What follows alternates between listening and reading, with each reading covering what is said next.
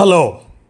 కానమోకు కథావచనం మోహనవచనం పరిజ్ఞాన హితబాండం శ్రోతలకు ఆహ్వానం నమస్కారం.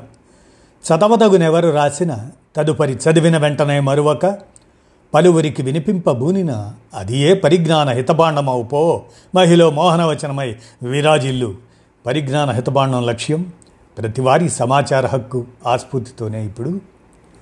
నవ్యకు ఆంధ్రజ్యోతి నవ్య పత్రికకు తన జీవిత అనుభవాలను పంచుకున్నటువంటి రేవతి తంగవేలు గారి స్మృతులను ఇప్పుడు మీ కానమోకు కథ వచ్చిన శ్రోతలకు మీ కానమోకు స్వరంలో వినిపిస్తాను వినండి.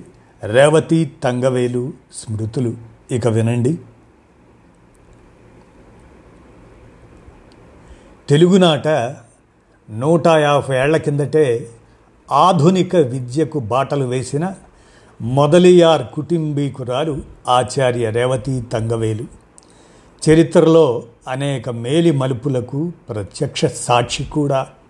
ఇప్పుడు ఆమెకు తొంభై మూడేళ్ళు తాను చదివిన ప్రతిష్టాత్మక కీస్ హై స్కూల్కి కార్యదర్శిగా బాధ్యతలు నిర్వహిస్తున్న రేవతి డెబ్భై ఏళ్ళ బోధనానుభవాలతో పాటు మహాత్మా గాంధీ తదితర స్వాతంత్ర యోధులు క్వీన్ ఎలిజబెత్ లాంటి ప్రముఖులతో తన అపురూపమైన ఎన్నో స్మృతులను నవ్యతో పంచుకున్నారు. ఆ పంచుకున్న విశేషాలను మీ కానమోకు స్వరంలో ఇప్పుడు వినండి. నేను కేవలం నిన్నటి తరానికి మాత్రమే కాదు ఆనాటి స్వర్ణయుగానికి ప్రతినిధిని. ఇప్పుడంటే అమ్మాయిలకు నగరాల్లో పట్టపగలే భద్రత ఉండటం లేదు. కానీ ఎనభై ఏళ్ళ కిందట సికింద్రాబాద్ నుంచి మల్కాజీగిరి వరకు నేను ఒంటరిగా రాత్రిళ్ళు కాలినడకన ప్రయాణించిన రోజులు ఉన్నాయి.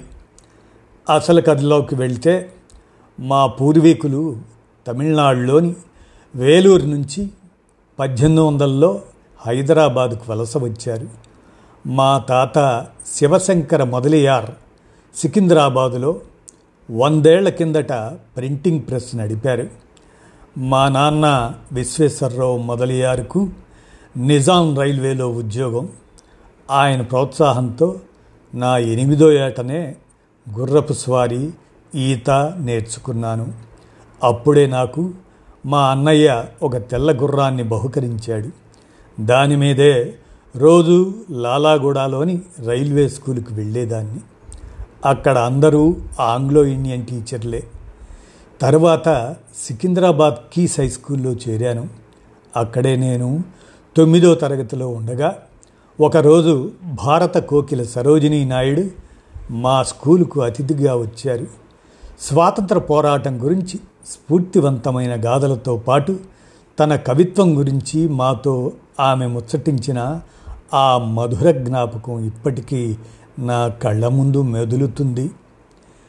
మా ప్రిన్సిపాల్ కళ్యాణి కుట్టి అమ్మాళ్ ఉపాధ్యాయ లోకానికి ఆదర్శనీయురాలు. ఆటపాటలను చదువుతో మిళితం చేసి మాకు బోధించారు. నాటకోత్సవాలు సంగీత కచేరీలు క్రీడా పోటీలు చర్చాగోష్ఠులు ఇవన్నీ ఆనాటి మా పాఠశాల విద్యలో భాగం. అలా ఆడుతూ పాడుతూ పంతొమ్మిది వందల నలభై ఆరులో మంచి మార్కులతో హెచ్ఎస్సి పూర్తి చేశాను. ఇప్పుడు అదే స్కూలుకు కార్యదర్శిని అయినందుకు గర్వంగా ఉంది. నిజాం కళాశాలలో నాకు seat రాకపోవటంతో Nagpur university central college for women దానిలో పియూసిలో చేరాను. ఆ తరువాత బిఏ ఎంఏ ఎల్ఎల్బి అక్కడే చదివాను.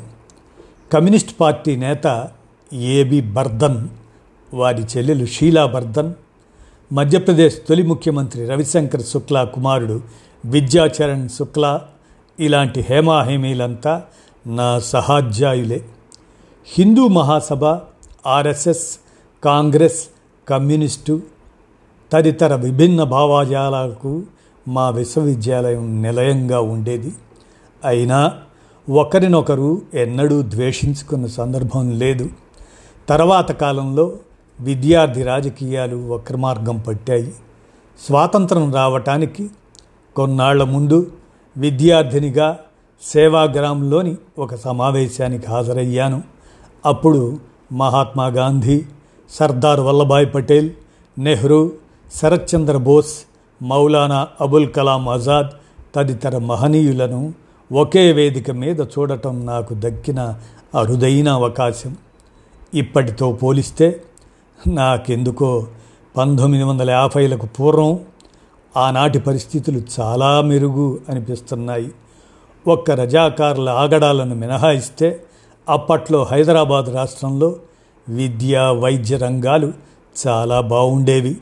ఉస్మానియా యూనివర్సిటీ అత్యంత ఆధునిక వైద్య సదుపాయాలతో ఉస్మానియా ఆసుపత్రితో పాటు నిజాం రైల్వే దక్కన్ ఎయిర్వేస్ లాంటి సేవలన్నీ అద్భుతం అంటాను అలాంటి నాణ్యమైన ప్రభుత్వ రంగ సేవలు ఇప్పుడు అత్యంత అరుదు. ఉన్నత విద్య అనంతరం పంతొమ్మిది వందల యాభై ఐదులో భద్రుకా కాలేజీలో ఆంగ్ల అధ్యాపకురాలిగా చేరాను. రెండేళ్ళ తర్వాత ఉస్మానియా యూనివర్సిటీలో లెక్చరర్గా ఉద్యోగం వచ్చింది.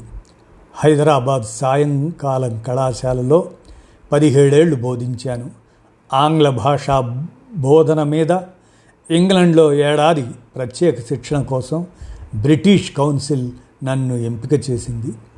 అలా పంతొమ్మిది వందల అరవై ఒకటిలో లీడ్స్ యూనివర్సిటీలో ట్రైనింగ్ ఇంటర్న్షిప్ చేశాను. అదే సమయంలో క్వీన్ ఎలిజబెత్తో స్టూడెంట్స్ కామన్వెల్త్ సమావేశం జరిగింది. అందులో ప్రవేశం పొందిన అతి కొద్ది మంది భారతీయుల్లో నేనొకరిని. అప్పుడు క్వీన్ ఎలిజబెత్తో సంభాషించే అరుదైన అవకాశం లభించింది. ఆమె నా చదువు గురించి నేపథ్యం గురించి అడిగి తెలుసుకున్నారు. ఆ సదస్సులోనే హైదరాబాదులోనూ బ్రిటిష్ లైబ్రరీ నెలకొల్పాల్సిందిగా కోరాను. తిరిగి హైదరాబాద్కి వచ్చాక సికింద్రాబాద్ పీజీ కాలేజీలో చాలా కాలం పనిచేశాను. ఈ క్రమంలో విద్యా వ్యవస్థలోనూ ఎన్నో మార్పులను ఈ కళ్ళతో చూశాను. ఒకనాడు ప్రగతి పదంలో సాగిన విద్యార్థి రాజకీయాలు ఆ తర్వాత హత్యలు దాడుల వరకు వెళ్ళడం బాధాకరం. ఉపాధ్యాయుల వేతనాలు పెంచకుండా విద్యా ప్రమాణాలను ఆశించలేం. పదోన్నతికి దూరంగా అరాకొర జీతాలతో గొడ్డు చాకిరీ చేస్తూ జీవితాలను వెళ్ళదీసే ఉపాధ్యాయులు బోలెడం మంది. అలా కాకుండా ఉపాధ్యాయులకు దక్కాల్సిన వేతనాన్ని ఇవ్వాల్సిన గౌరవాన్ని ఇచ్చినప్పుడే ఒక మంచి సమాజం నిర్మితమవుతుంది. ఇప్పుడు నా వయసు తొంభై మూడేళ్ళు. నాకు ఎలాంటి ఆరోగ్య సమస్యలు లేవు. మూడేళ్ళ కిందట నా భర్త చనిపోయారు. అయినా ఒంటరిగా ఇంట్లో కూర్చోలేదు. రోజు ఉదయం పది గంటల నుంచి మధ్యాహ్నం మూడు గంటల వరకు కీస్ హై స్కూల్లో ఉంటాను. నా పనులన్నీ నేను చేసుకుంటాను. ఆరోగ్యం కోసం రోజు వ్యాయామం చేయటం ఆహార నియమాలు పాటించడం ఇలాంటి జాగ్రత్తలు ఎన్నడూ పాటించలేదు.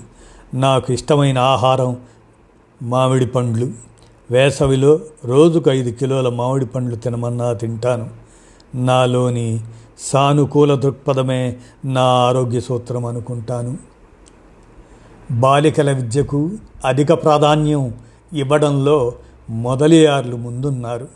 సుమారు ఎనభై ఏళ్ళ కిందట నేనొక్కతినే గుర్రపు స్వారీ చేస్తూ స్కూలుకు వెళ్ళేదాన్ని అంటే మా ఇళ్ళలో అమ్మాయిలు చదువుకు ఉండే ప్రాధాన్యాన్ని అర్థం చేసుకోవచ్చు. మాకన్నా ముందు మా ముందు తరంలోనూ ఉన్నత విద్యను అభ్యసించిన మహిళలు ఉన్నారు. మా పిన్ని డాక్టర్ జానకి విదుర్రాజు ఢిల్లీలోని లేడీ హార్డింగ్ మెడికల్ కాలేజీలో పంతొమ్మిది వందల ఇరవైలోనే మెడిసిన్ చదివారు.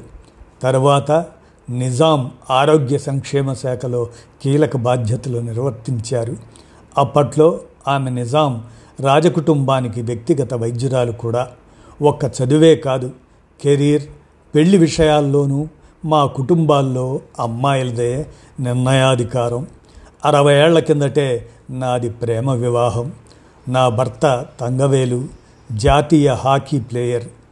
ఆడవాళ్ళ చదువుతో ఒక తరం తలరాత పూర్తిగా మారి ఆపై భవిష్యత్తు శోభాయమానంగా ఉంటుందనడానికి మా కుటుంబాలే నిదర్శనం. మా మామయ్య అంటే మా భర్త గారి తండ్రి డాక్టర్ పరమశివం రైల్వే ఆసుపత్రిలో చీఫ్ మెడికల్ అధికారి. మా అత్త మామలు ఇద్దరు మరుదులు ఇద్దరు మరుదులు ఆడపడుచు కలిసి పంతొమ్మిది వందల యాభై నాలుగు సెప్టెంబర్ ఇరవై ఏడున హైదరాబాద్ నుంచి న్యూఢిల్లీ వెళ్తున్నప్పుడు జనగామ వద్ద గ్రాండ్ ట్రంక్ ఎక్స్ప్రెస్ ప్రమాదం జరిగింది. వారిలో తీవ్ర గాయాలతో మా మామయ్య ఒక్కరే ఇంటికి తిరిగి వచ్చారు.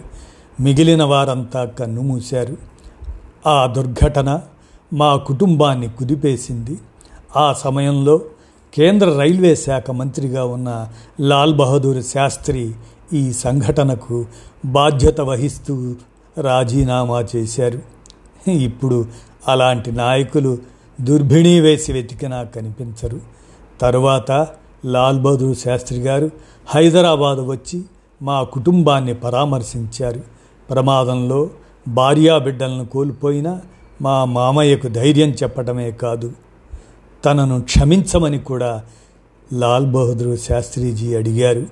అది ఒక గొప్ప నాయకుడి లక్షణం అని రేవతి తంగవేలు తన స్మృతులను ఆంధ్రజ్యోతి నవ్యతో పంచుకున్న వాటిని మీ కానమోకు స్వరంలో మీ కానమోకు కథావచన శ్రోతలకు వినిపించాను. విన్నారు కదా రేవతి తంగవేలు స్మృతుల గురించి ధన్యవాదాలు.